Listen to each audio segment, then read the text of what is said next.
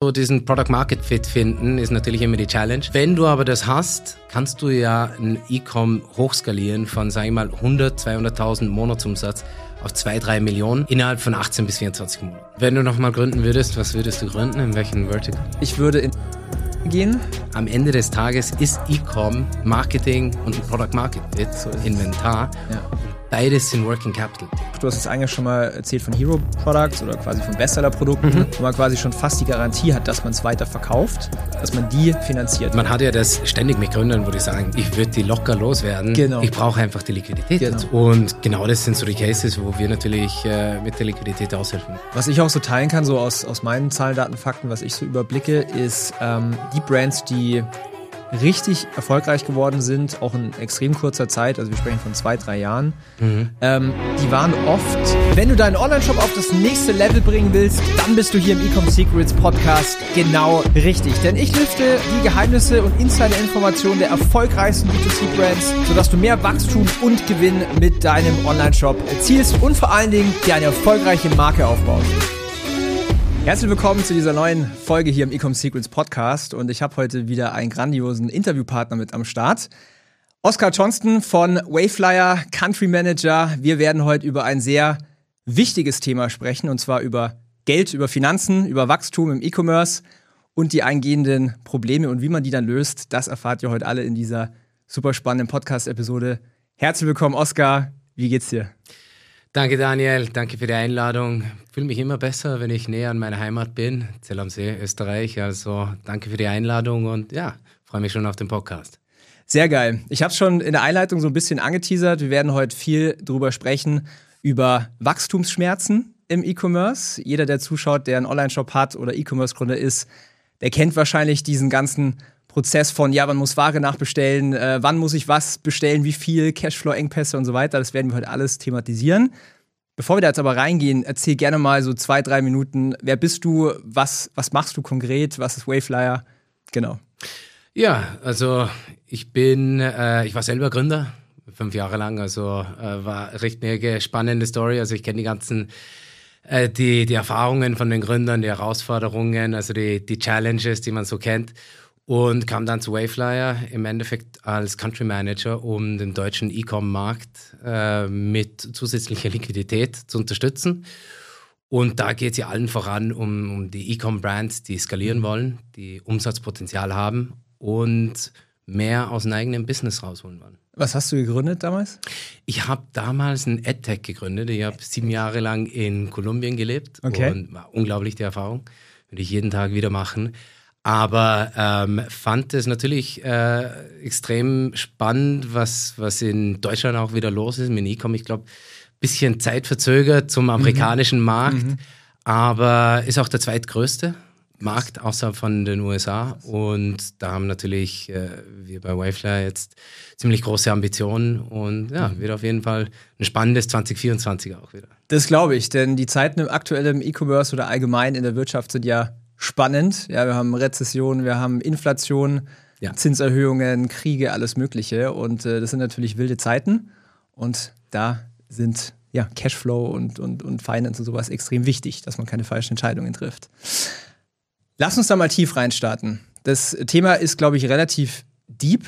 Ähm, ja. Ich bin ja selber äh, Ex-E-Commerce-Gründer und ich kenne den ganzen Struggle. Ich hatte damals, wir hatten es im Vorgespräch beim, beim äh, Italiener, gerade beim Essen.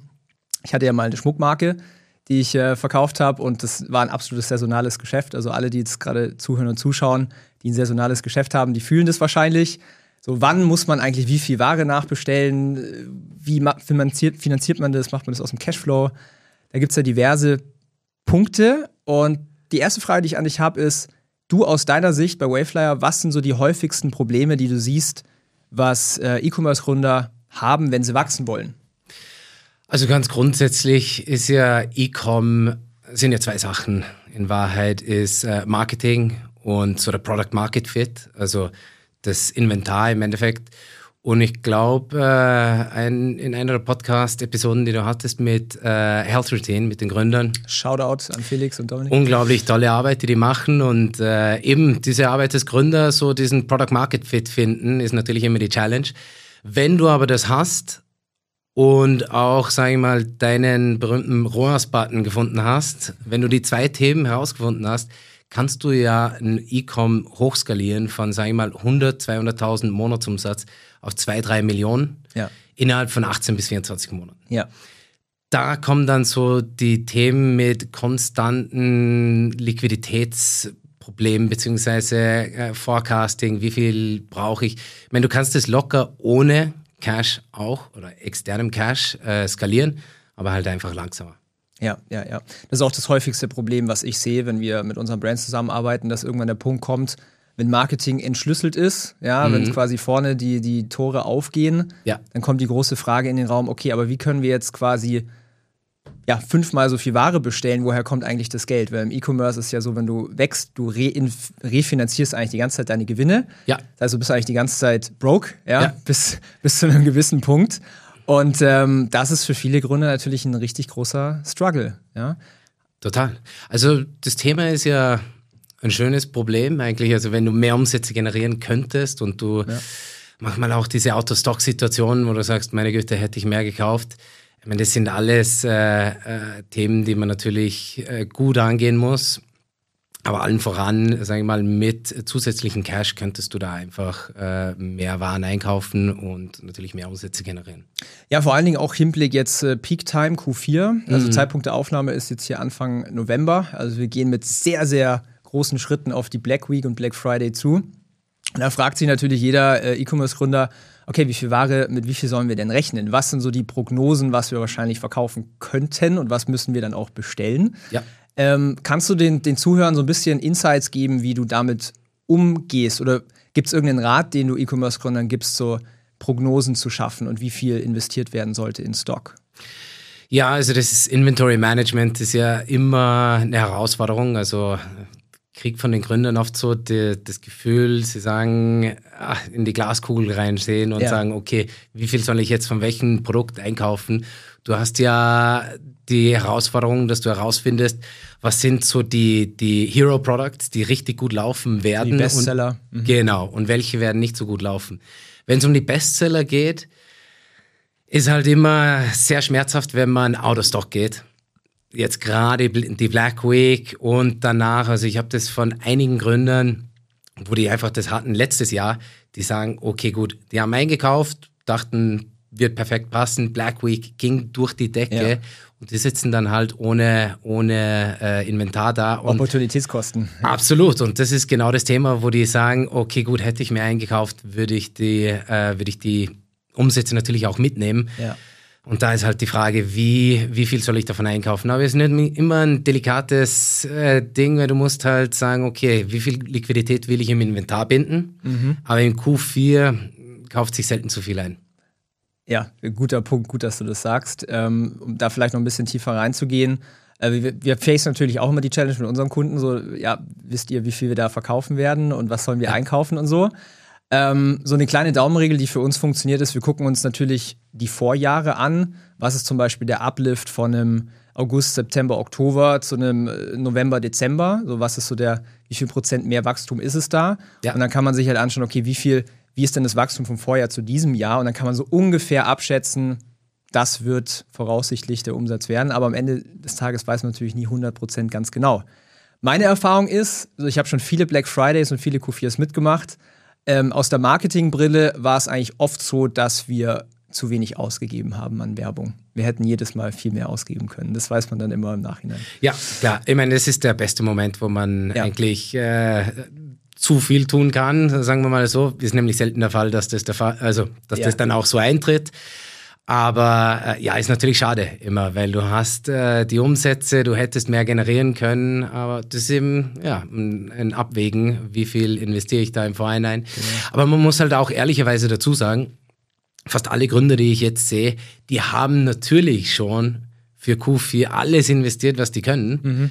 Du kommst vielleicht aus einer äh, Sommerphase raus, ein paar Brands haben da einfach weniger Verkäufe, sage ich mal, das Sommerloch, Sommerloch ja. genau, das Bekannte. Und wissen aber, jetzt kommt Black Friday, jetzt kommt Q vier, jetzt müssen wir äh, on stock sein.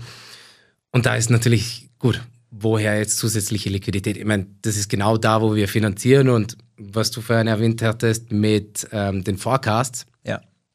Das ist ja genau das, was wir bei, äh, bei Wayflyer machen, ist, wir analysieren die Daten von E-Commerce-Unternehmen, aber da können wir ja später nochmal tiefer reintauchen. Kommen wir auf jeden Fall äh, zu, äh, dazu. Das heißt, wir können eigentlich festhalten, so selbst wenn man zu viel eingekauft hat, äh, also der Case, dass man zu viel eingekauft hat für Q vier und es nicht los wird, ist relativ gering. Selten der Fall. Ist ja. Selten der Fall, ist auch so meine Erfahrung aus den letzten Jahren. Das heißt, ähm, viele Gründer investieren dann sehr viel Geld in Stock, dass sie ready sind für Q vier. Magst du so ein bisschen teilen, was es denn so für Finanzierungsarten gibt? Gehe ich da zur Bank? Wayflyer hast du jetzt schon äh, genannt, ist ja eine modernere Lösung. Was gibt es denn so für, für nutzbare Wege für die Finanzierung? Also das Spektrum ist ja relativ breit, sagen wir mal, von Finanzierungen, die es gibt. Also ganz grundsätzlich sprichst du ja von Eigenkapital und Fremdkapital. Mhm. Eigenkapital ist ähm, allen voran natürlich der eigene Cashflow. Funktioniert für viele Unternehmer sehr, sehr gut.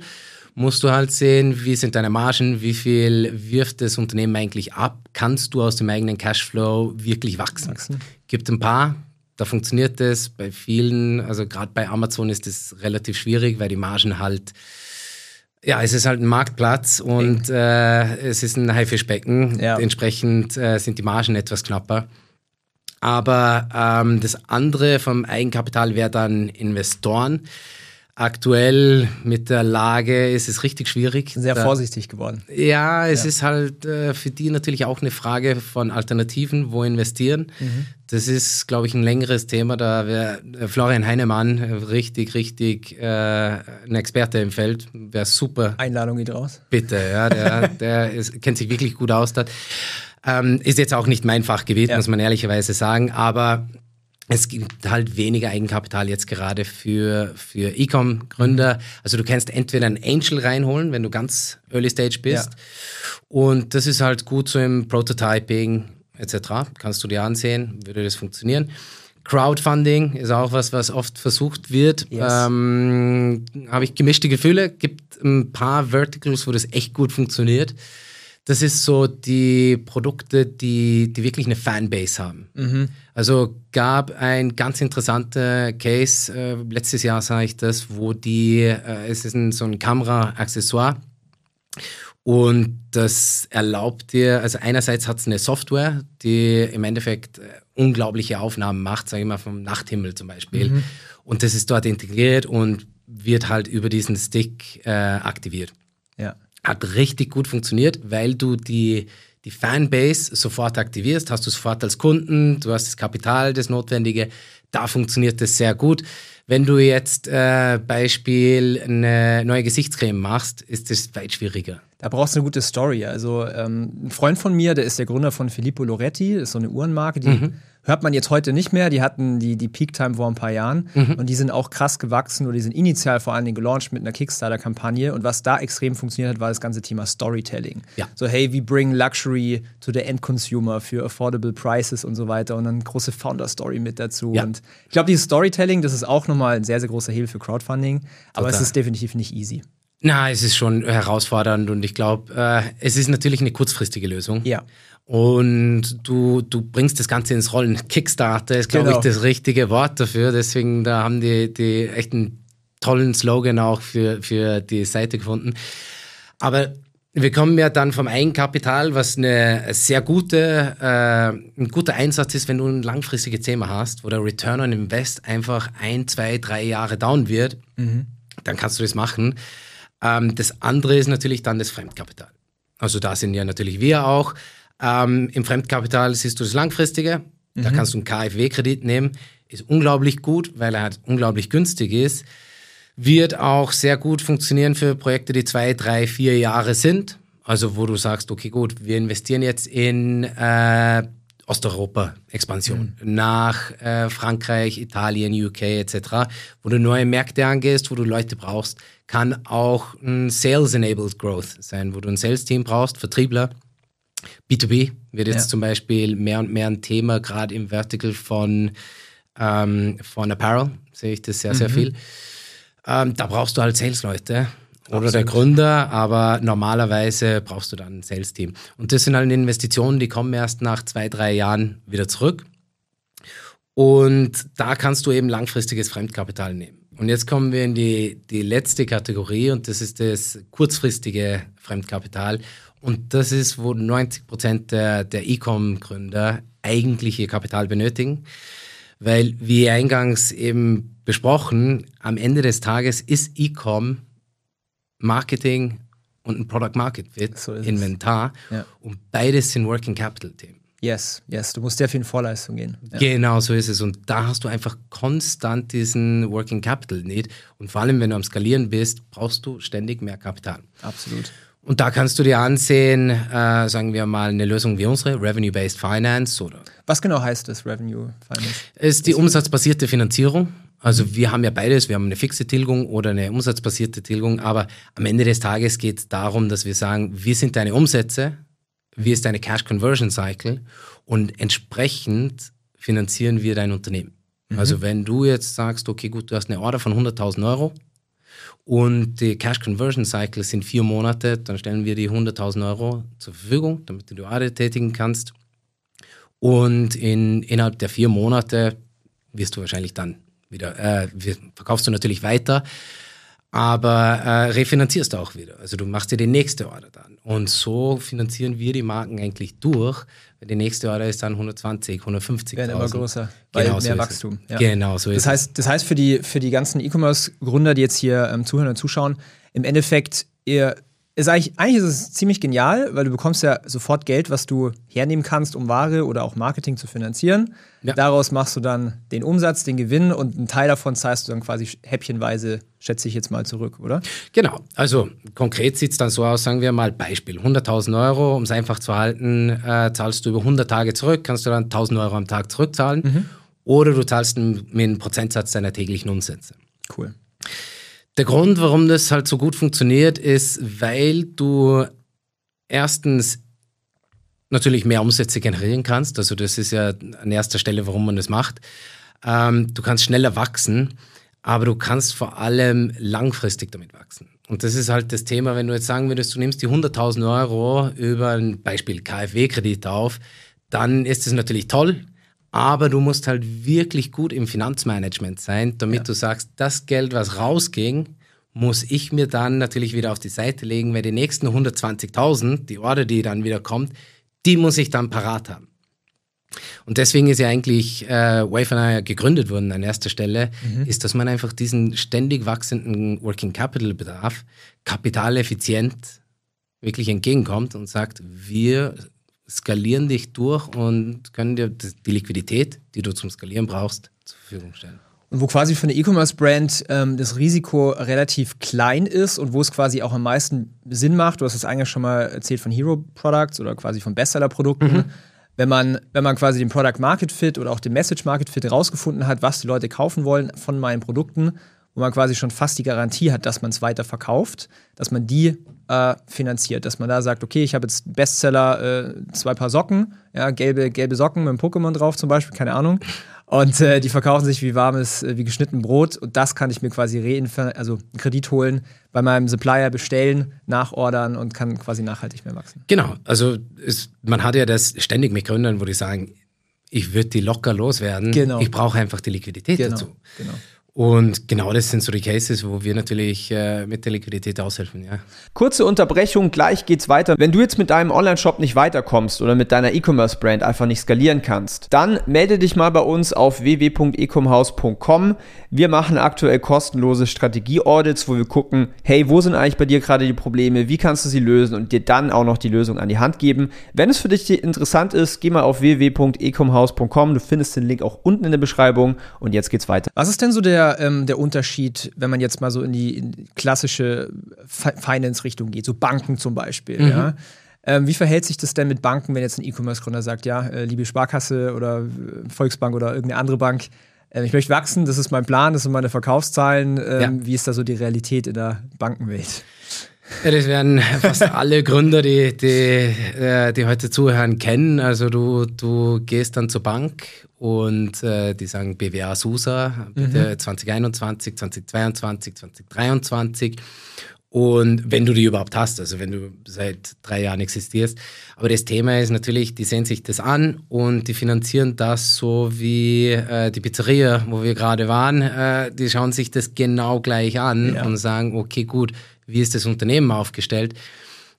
Die, denen fehlt natürlich und naturgemäß einfach das Verständnis von der Natur von, und der Dynamik von einem E-Com. Ja. Wenn du da mit denen sprichst über ein R O A S, über ein C A C, L T V, wie ist die Retention, also wo ist, wo ist das Potenzial vom Business, das ist natürlich äh, eine Fremdsprache für sie. Was wir machen, oder also gibt es ja natürlich auch andere, aber das, das Wichtige ist ja, wir müssen ja nach vorne blicken. Was sind die potenziellen Umsätze, die du, die du generieren könntest, mhm. und nicht so die historischen Werte, wo man sagt, okay, wie war zwanzig zweiundzwanzig? Also eigentlich wie so ein Investor, der guckt ja auch dann eher vor allen Dingen, natürlich guckt er die History an, aber vor allen Dingen, was ist das Wachstumspotenzial? Genau, genau. Also wir sind ja am Ende des Tages, äh, ich sage immer, ein Daten, E-Commerce-Datenanalyse-Unternehmen mhm. und basierend auf diesen Analysen stellen wir dann Kapital zur Verfügung. Also wir schauen uns an Umsatz, Marketing und Finanzen. Gotcha. Das ist ganz einfach, äh, alles über Schnittstellen natürlich, also wir schauen dann, äh, bieten uns an Shopify, WooCommerce et cetera, Google Analytics, Google Ads, Meta, schauen uns an, wie sind die, die K P Is von, von, der, von den Kampagnen et cetera. Und äh, Cashflow gleichen wir dann einfach ab, was wir von den ersten zwei sehen, von Umsatz und Marketing, und gleichen das ab mit dem, was auf dem Bankkonto eben passiert.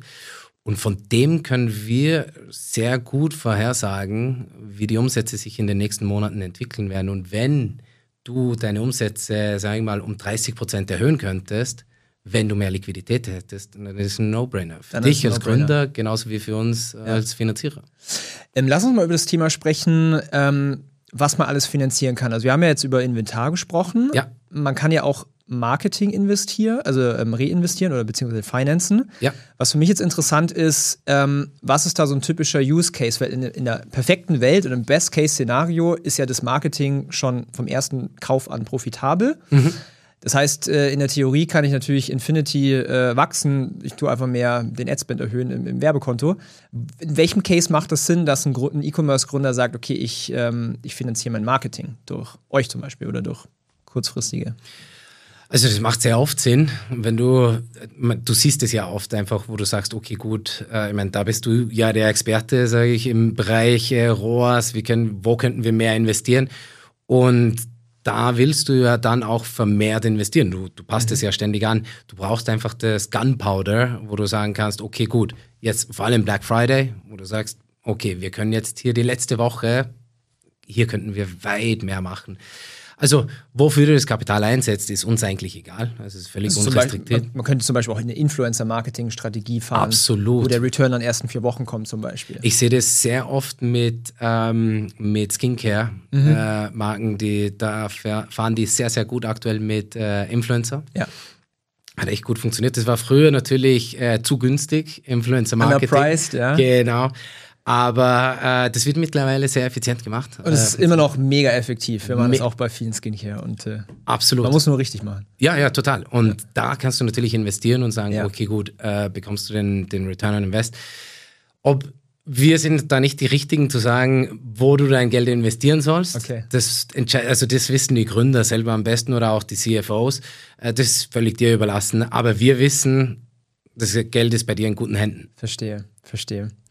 Okay, und wahrscheinlich ist auch der Case, ähm, wenn man jetzt richtig aggressiv wächst, also ich mhm. kenne solche Fälle, dass dann irgendwie auch mal Plattformen, also irgendwie Payment-Provider Geld einbehalten oder sowas. Ja. Ähm, da, es gibt natürlich dann auch nochmal eine, eine, ja, wie sagt man, mehr Sicherheit oder mehr Cashflow, wenn, wenn ihr das Ganze finanziert, also das Wachstum. Ja, das haben wir heuer sehr viel gesehen tatsächlich. Also du hast beides bei Amazon. Mhm. Äh, die Herausforderungen, die haben die, die Auszahlungsziele, äh, beziehungsweise wie lange das Geld eigentlich verlängert. Genau, verlängert. Und das haben natürlich viele Amazon-Seller gesagt, pff, ja, klar. Also eine Woche, Mo- Woche mehr ist natürlich auf jeden, auf jedes Unternehmen vielleicht nicht so viel. Amazon ist natürlich genial. Ja, die haben weit mehr Cashflow dadurch, also Liquidität, die sie selber halten.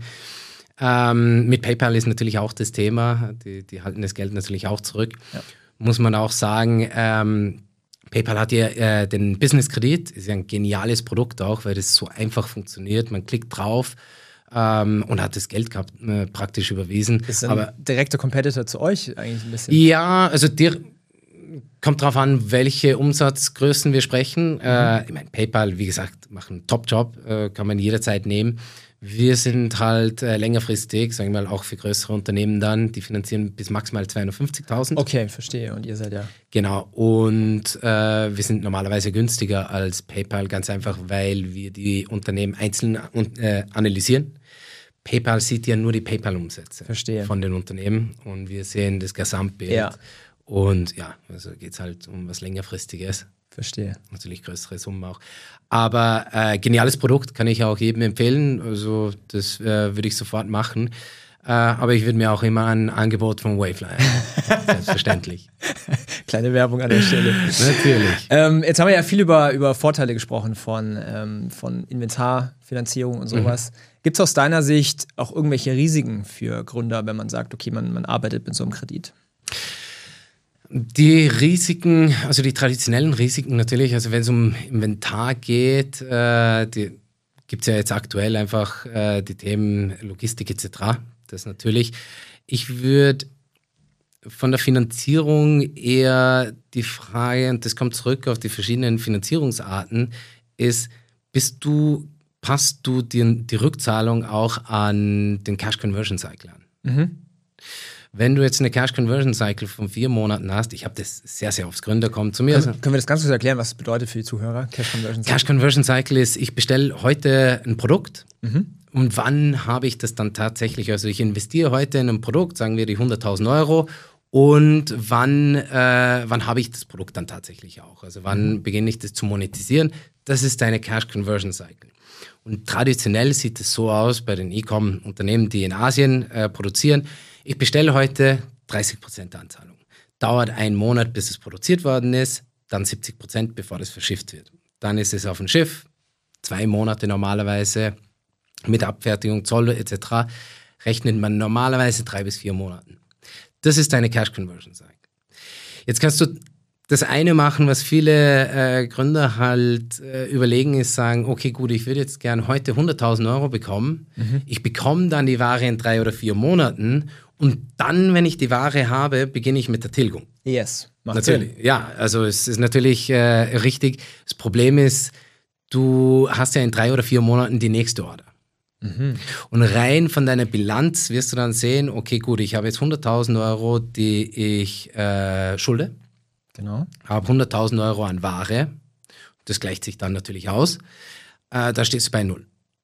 Wenn du jetzt das aber in den vier Monaten von Bestellung bis Lieferung bereits abbezahlt hast, dann stehst du mit hunderttausend Euro an frischer Ware da und kannst die nächste Order platzieren, weil du stehst auf deiner Bilanz mit hunderttausend Euro im Plus. Wenn du aber mit hunderttausend, also Inventar und hunderttausend an ausstehenden Schulden hast, dann bekommst du einfach keine Finanzierung. Genau. Und das ist der Grund, warum du das wirklich anpassen willst an diese Cash Conversion Cycle. Und das sehe ich halt sehr, sehr oft mit Gründern, die einen Überziehungsrahmen nehmen zum Beispiel, mhm. der per se super ist, aber Gründer sind normalerweise keine C F Os. Yes. Ja, absolut. Die reizen den voll aus und jeder Gründer, der was von sich hält, sagt, ich habe natürlich einen höheren Return on Invest als Klar. die zehn, elf, zwölf Prozent, die man aktuell an Zinsen zahlt. Aber du lebst dann halt mit diesen hunderttausend Euro im Überziehungsrahmen und ich sehe das halt sehr, sehr, sehr oft mit den Gründern. Die leben da voll drin. Mhm. Und deswegen ist es halt die Frage, was macht am meisten Sinn? Und für mich ist das halt immer das Risiko, wo ich sage, kenne ich mich selber gut genug? Ja. Dass ich über diesen Zeitrahmen dann auch das tatsächlich zurückzahlen werde. Das ist ja auch mit einer endfälligen äh, Finanzierung so. Endfällig ist, ich bekomme heute die hunderttausend Euro und ich muss die in vier Monaten voll zurückbezahlen. Dann musst du das natürlich wieder ansparen. Kann im Regelfall, also wenn alles gut läuft und du das tatsächlich auch machst, so passieren. Aber wenn es Herausforderungen gibt, Sachen, die du nicht vor, äh, vorhergesehen hast. Marketing funktioniert nicht mehr oder was weiß ich. Genau, so, oder irgendwelche, äh, sagen wir mal, Steuernachzahlungen oder was auch immer. Genau, ja. Wird schwierig. Dann ist die Rechnung natürlich, äh, geht nicht auf und äh, ja. Also das ist ein, ein Risiko, was ich halt sehe. Ähm, aber grundsätzlich, äh, ich glaube, deutsche Unternehmer sind schon äh, sehr, sehr gut, was die, die auf Sicht fahren. Hm. Also finanziell fahren die sehr, sehr gut. Die Amerikaner kann ich sehen äh, bei uns im Unternehmen. Also wir sind ja äh, auch in den U S A, wir sind in U K, wir sind in Spanien, in den Nordics, Niederlande und Australien. Und man sieht halt, die Amerikaner, die fahren voll auf Leverage. Yes. Mhm. Es ist in Deutschland, sage ich mal, nicht der Usus. Ich glaube, es hängt auch ein bisschen damit äh, zusammen, wie viel unternehmerische Erfahrung man äh, auch mitbringt. Weil wenn ich so an meine ersten Unternehmerjahre denke, da war ich auch eher so auf U S A-Style, ja, gib ihm, Maximum. Mhm. Heute bin ich so, okay, ähm, ein sehr, sehr großes, gesundes, healthy Finanzpuffer im Firmenkonto lässt mich nachts ruhig schlafen. Ja. Und ähm, deswegen, ich kann das komplett nachvollziehen. Ähm, ein anderes Thema, was mich äh, super interessiert, weil das auch so aus meiner eigenen Erfahrung, ich habe es ja eingangs schon mal erwähnt, ich hatte ähm, ein saisonales Geschäft. Ja, ich hatte ja. damals, eine, einer meiner Online-Shops war Schmuck, mhm. Männerarmbänder. Ja. Und äh, es war ultra saisonal. Ja, wir hatten den Peak immer November, Dezember. Dann haben wir am Valentinstag noch ordentlich verkauft, weil die, die Freundinnen es die, zu ihren Freunden geschenkt haben und diese Armbänder gekauft haben. Ähm, am Vatertag gab es einen Peak. Und am Sternzeichen Löwe, also den Montag, in, in dem Monat, wo halt das Sternzeichen Löwe war, weil an den Armbändern war so ein Löwenkopf drauf. I don't know, hat irgendwie drei Jahre gedauert, bis ich das gecheckt habe, dass das der Kaufgrund ist. Ja. Spannend. Auf jeden Fall in, dazwischen, in diesen ganzen Monaten, wo jetzt nicht die Peak-Season ist, war Marketing extrem schwer. Der Umsatz hat gesuffert und alles war sehr, sehr zäh. Ja. Und das ist ja sehr typisch für, für Schmuck. Ähm, wir hatten es äh, beim Italiener auch von Sonnencreme oder auch Sonnenbrillen, die sich halt vor allen Dingen, vor allen Dingen im Sommer verkaufen, wenn die Sonne scheint. Mhm. Ähm, wie gehst du oder wie geht ihr auch damit um bei saisonalen Geschäften? Wie kann man da diese Vorfinanzierung ähm, richtig smooth über die Bühne bringen? Also das eine ist natürlich eine saubere Bilanz. Mhm. Also das heißt, nicht äh, in die Saison reinkommen äh, oder in, vor der Saison äh, schon überschuldet sein. Also das natürlich über die, die Hochsaison dann alles tilgen, sehen, dass du am Ende der Saison alles sauber hast. Dann hast du natürlich auch Richtung Hochsaison, wenn du die Orders platzierst, dann wieder hunderttausend, hunderttausend, was wir besprochen hatten. Wenn du da äh, praktisch reinen Tisch hast, dann wirst du auch die Finanzierung bekommen von Unternehmen wie uns, weil wir halt nach vorne blicken und sagen, okay, gut, wir wissen, du kommst jetzt in die Hochsaison, im Sommer verkaufen sich Sonnencreme, wir stellen dir Kapital zur Verfügung. Banken wiederum, die schauen zurück und sagen, was waren die letzten, äh, letzten zwölf Monate so. Das ist ja auch der Unterschied. Aber ich sehe das sehr oft von Gründern und ich glaube, das ist ein richtiger Move, ist versuchen, die Saisonalität auszugleichen. Mhm. Sehr gut. Das ist äh, einfach Produkte, die jetzt nicht nur im Sommer oder nur im Winter laufen, sondern das ein bisschen abdecken. Ich sehe das oft mit äh, zum Beispiel Campingprodukten. Da ja. finden die Produkte, die jetzt nicht nur im Sommer laufen, ja. sondern auch gerne im Winter oder für die Leute zum Reisen dann zum Beispiel. Also ganz, ganz interessante äh, Cases. Aber das ist definitiv etwas, was man überlegen will, weil es halt auch schwierig ist, so ein Business äh, zu ständig hundert Prozent zu operieren. Die Learnings sind einfach zu, also die, die Lernzyklen, damit du davon was lernst, sind zu lang. Mhm. Oder können halt eine Herausforderung sein. Und äh, ja, wenn man da die Saisonalität rausnehmen kann, das wäre meine Empfehlung, finanziell gesehen natürlich. Komm rein mit einer sauberen Bilanz und sagen, okay, gut, wir wissen vom letzten Jahr, wir können es so und so verkaufen, ja. dann bekommst du normalerweise eine Finanzierung. Um da kurz einzuhaken, ein guter Freund von mir, ähm, Chris Ertel, der hat diese ähm, Sonnenbrillen-Brand Meller mhm. aus, äh, aus Barcelona. Und ähm, ich habe mich vor ein paar Jahren mit ihm auch über das Thema Saisonalität unterhalten, weil er ist halt, verkauft Sonnenbrillen, ja, es läuft ja. vor allen Dingen im Sommer. Ja. Und ähm, die hatten auch immer das Problem, dass halt im Winter komplett der Umsatz eingebrochen ist. Und ähm, was du gesagt hast, ist quasi das auszugleichen. Und er hat das halt damals auch gemacht mit seinem, mit seinem Business. Der hat dann Uhren eingeführt für mhm. den Winter, weil Uhren, vor allen Dingen im Preissegment zwischen achtzig bis zweihundert Euro, sind äh, sehr, sehr gut geeignet für Geschenke. Das heißt, im November, Dezember werden die Dinger halt extrem gerne ja. verkauft und ja. äh, oder eingekauft und verschenkt.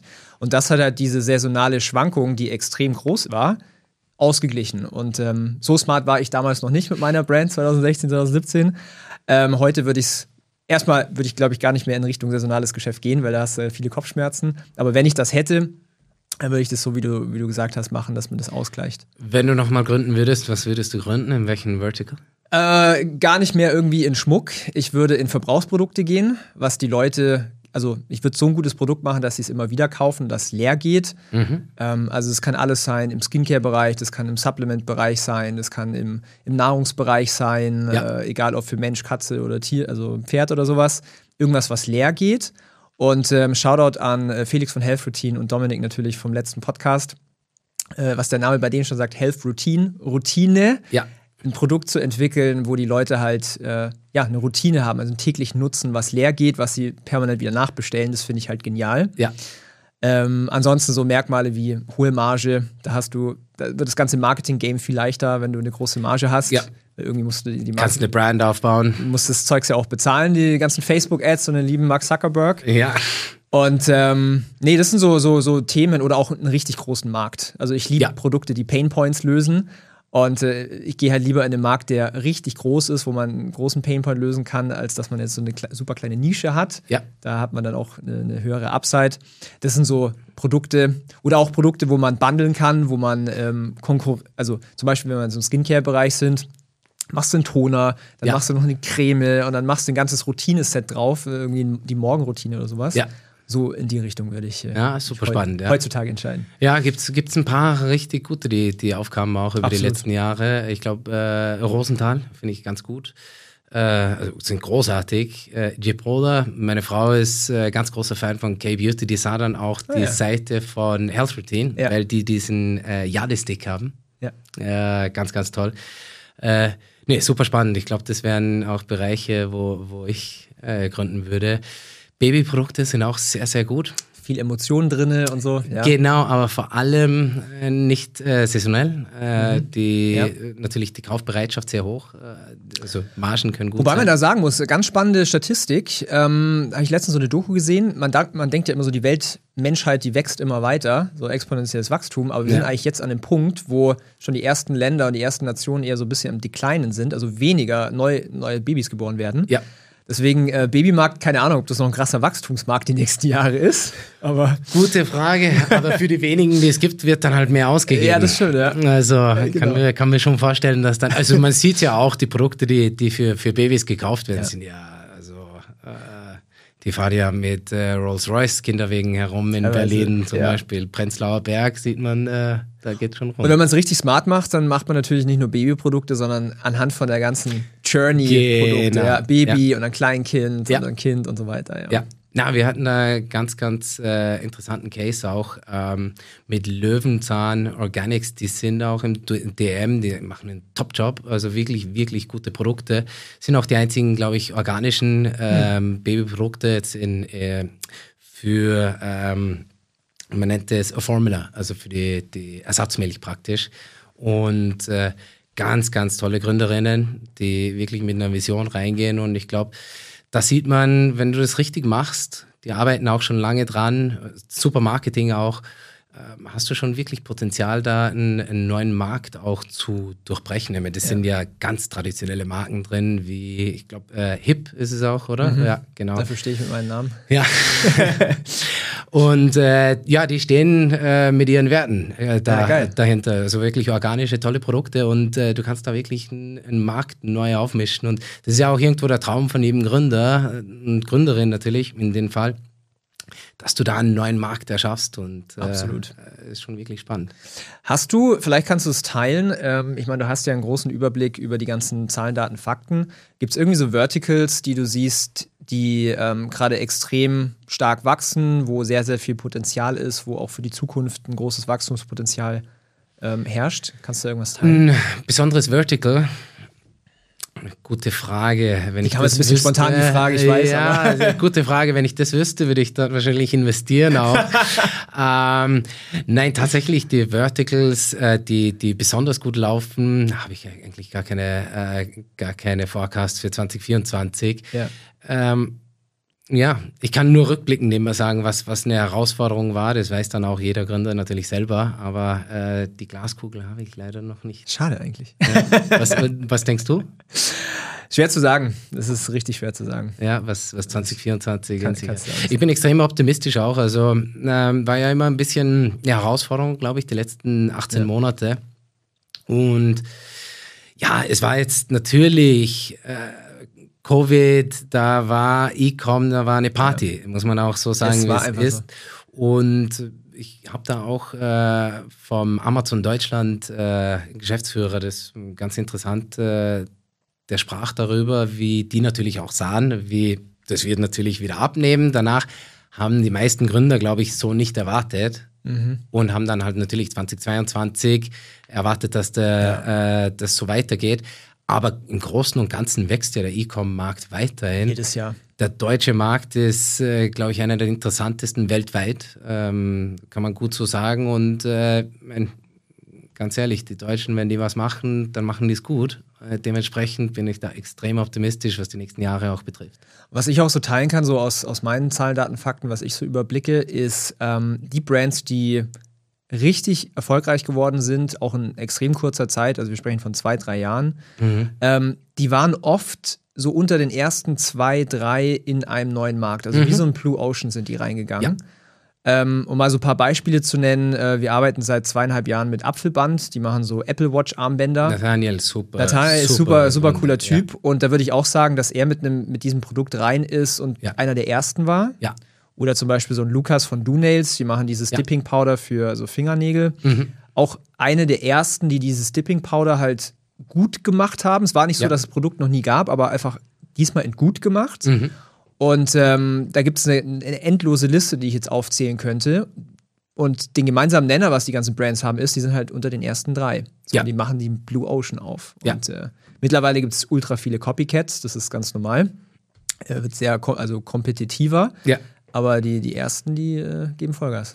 Was ich da sehe, sagen wir mal Apfelband, was ich fand, sehr interessant fand, ist, äh, bleibt sehr in dem eigenen Vertical. Also wäre ja gut möglich gewesen, dass hundert Prozent die wie, sagen wir mal, in äh, iPhone-Cases äh, rüber ja. oder was auch immer, aber wirklich da eine Marke aufbauen. Ich meine, Apfelband ist ja äh, super Name auch. Die machen es sehr, sehr gut und, und bleiben in dem Vertical, ja. machen dort einfach, die sagen, das ist, Schuster, bleibt bei deinem Leisten, so auf die Art. Aber ich verstehe auch natürlich, dass es da irgendwo dann auch solche Caps gibt. Genau, wo du einfach schwierig darüber hinaus wächst. Aber es gibt auch andere Märkte. Also du kannst dann äh, Frankreich, U K, Nordics, Niederlande, ja. äh, Spanien, also viele gehen auch direkt in die U S A, sehe ich auch oft. Und äh, ja, da kommen wir dann meistens wieder rein, weil natürlich für eine Expansion in die U S A, äh, wenn das nur Produkte sind, also wenn es nur Inventar und Marketing ist, dann geht es. Aber wieder, wenn, wenn du sagst, du willst da äh, mit neuem C M O, mit einem neuen Head of Sales in die U S A, dann brauchst du wieder langfristiges Kapital. Aber Verstehe. grundsätzlich sehr, sehr spannend und ich denke, im eigenen Vertical bleiben und das richtig, richtig gut machen. Aber eigentlich ein No-Brainer dann zu sagen, von, von Armbändern dann Handyhüllen zu machen und äh, diverse Sachen. Also Shoutout Nathaniel, falls du den Podcast hier siehst, denk mal nochmal drüber nach, weil wir haben das Gespräch schon mal. Okay, ähm, wollen wir mal ein bisschen drüber sprechen. So, wer ist eigentlich der perfekte Kandidat jetzt zum Beispiel auch für Wayflyer? Machen wir es an dem Beispiel. Ja. Aber für wen eignet sich so eine Finanzierung am besten? Also wir stellen uns immer an, äh, hast du natürlich... Erstens bist du per se profitabel. Oder muss man dann wahrscheinlich sein. Also unprofitabel macht gar keinen Sinn. Ja, natürlich, weil wir unbesichert sind. Also mhm. wir nehmen keine Garantien, keine Sicherheiten, keine Bürgschaften. Also wir überweisen das Kapital, du machst damit, was du willst. Und entsprechend müssen wir natürlich etwas konservativer sein. War von Anfang an unsere Strategie, gegründet zwanzig achtzehn, zwanzig neunzehn erstes E-Commerce finanziert, letztes Jahr ähm, J P Morgan, Investment, Unicorn geworden. Also wir sind da die größten Player am Markt, weil wir das recht, äh, sag ich mal, schlau gemacht haben. Nicht einfach jeden finanziert, was mhm. natürlich großartig wäre, aber du musst es langfristig machen und deshalb auch die Ausfallsraten niedrig. Das, du musst die, die Brands finanzieren, die auch langfristig wachsen können. Deswegen erstes natürlich profitabel, profitabel. Mhm. oder in dem Bereich. Also kannst du oh, auch Break-Even sein. Knapp Profit, okay. Mhm. Ja, genau. Break-Even. Das zweite ist natürlich Umsatzpotenzial. Macht es überhaupt Sinn, jetzt äh, statt einer Order von hunderttausend, äh, zweihunderttausend zu bestellen? Mhm. hast du damit dann auch zusätzlich profitable Umsätze, die du generierst. Und das Dritte ist, du musst es natürlich auch wollen. Es gibt viele Gründer, die sagen, ich, ich wachse gerne aus dem eigenen Cashflow raus und mein Tempo ist mein Tempo. Perfectly fine. Also wenn das dein Ding ist. Aber ganz grundsätzlich, wenn du das hast, profitabel, Umsatzpotenzial ja. und du sagst, ich will skalieren, dann sind wir wahrscheinlich der richtige Partner. Dann macht ihr quasi eine Due Diligence und dann sagt ihr yes oder nein. Das geht richtig schnell. Also wie gesagt, über die Schnittstellen, du bindest Shop, Marketingplattform und äh, die äh, Bankkonten an. Mhm. Dann haben wir in achtundvierzig Stunden die Analysen und kommen mit einem Angebot. Normalerweise liegst du zwischen einem bis zwei Monatsumsätzen, die wir finanzieren können. Mhm. Und wir passen uns halt natürlich an die Cash Conversion Cycles an, was halt kapitaleffizient ist. Das ist ja immer die Frage, weil wir wollen ja weiterhin finanzieren, deswegen auch das Langfristige, wo wir sagen, die nächste Order willst du hoffentlich auch durch uns finanzieren. Wenn nicht, alles gut, gibt ja. keine Verpflichtungen, aber bei uns, wir sehen ja das, neun von zehn refinanzieren sich dann, weil das einfach sehr, sehr gut funktioniert mit E-Coms. Und das ist ja das Schöne an, an, an einem E-Com-Unternehmen ist, wenn du diesen Product-Market-Fit hast, genau. dann kannst du durchskalieren. Also ja. das ist ja der große Unterschied zu, sagen wir mal, Adidas, die neunzehnhundertneunundvierzig gegründet. Wenn der Herr Dassler äh, statt einer Million, zwei Millionen Paar Schuhe verkaufen wollte, musst du eine neue Fabrik aufbauen. Absolut, ja. Im E-Com, du kannst sagen, okay, gut, ich bestelle jetzt einfach das Doppelte. Ja. Und die nächste Order kommen halt statt zwei, kommen vier Container. Das ist auch immer, was ich so sage, so das Schwierigste ist wirklich so von Anfang an so von null auf diese eins zu kommen. Ja. So von, von, von null Umsatz auf die erste Jahresmillion sowas ja. zu kommen, das ist das Allerschwierigste für die meisten. Das ist das Vor allen Dingen, die natürlich anfangen und nicht so viel Erfahrung haben. Ja. Aber dann, wenn, wenn man so auf diesem Level ist, von eins auf zehn, ist wesentlich einfacher, was ja. eigentlich erstmal sich total krass anhört, weil es einfach zehn x. Ja. Aber faktisch gesehen hat man so viele Probleme schon gelöst und so viele Schlösser ent, wie sagt man, entriegelt. Ja. Ähm, dann ist nur noch eine Frage von zum Beispiel Cashflow. Ja, können wir mehr in Ware investieren? Können wir mehr in Marketing investieren? Können wir genau. Das Dinge ist genau dann, wo, wo die meisten E-Commerce-Marken, also genau an dem Punkt, wo mhm. sie sagen, so, ich habe es jetzt eigentlich entschlüsselt, ich will, will jetzt einfach Gas geben, ich will genau. das hochskalieren.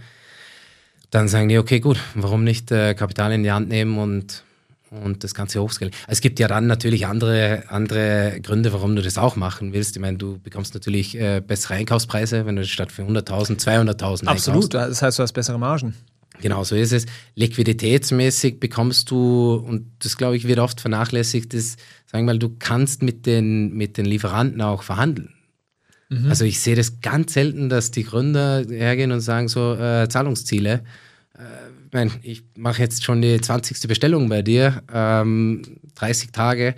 Wenn er sagt, nein, naja, dann, also Fragen kostet ja nichts und bei vielen Marken ist im Einkauf auch der Gewinn. Absolut.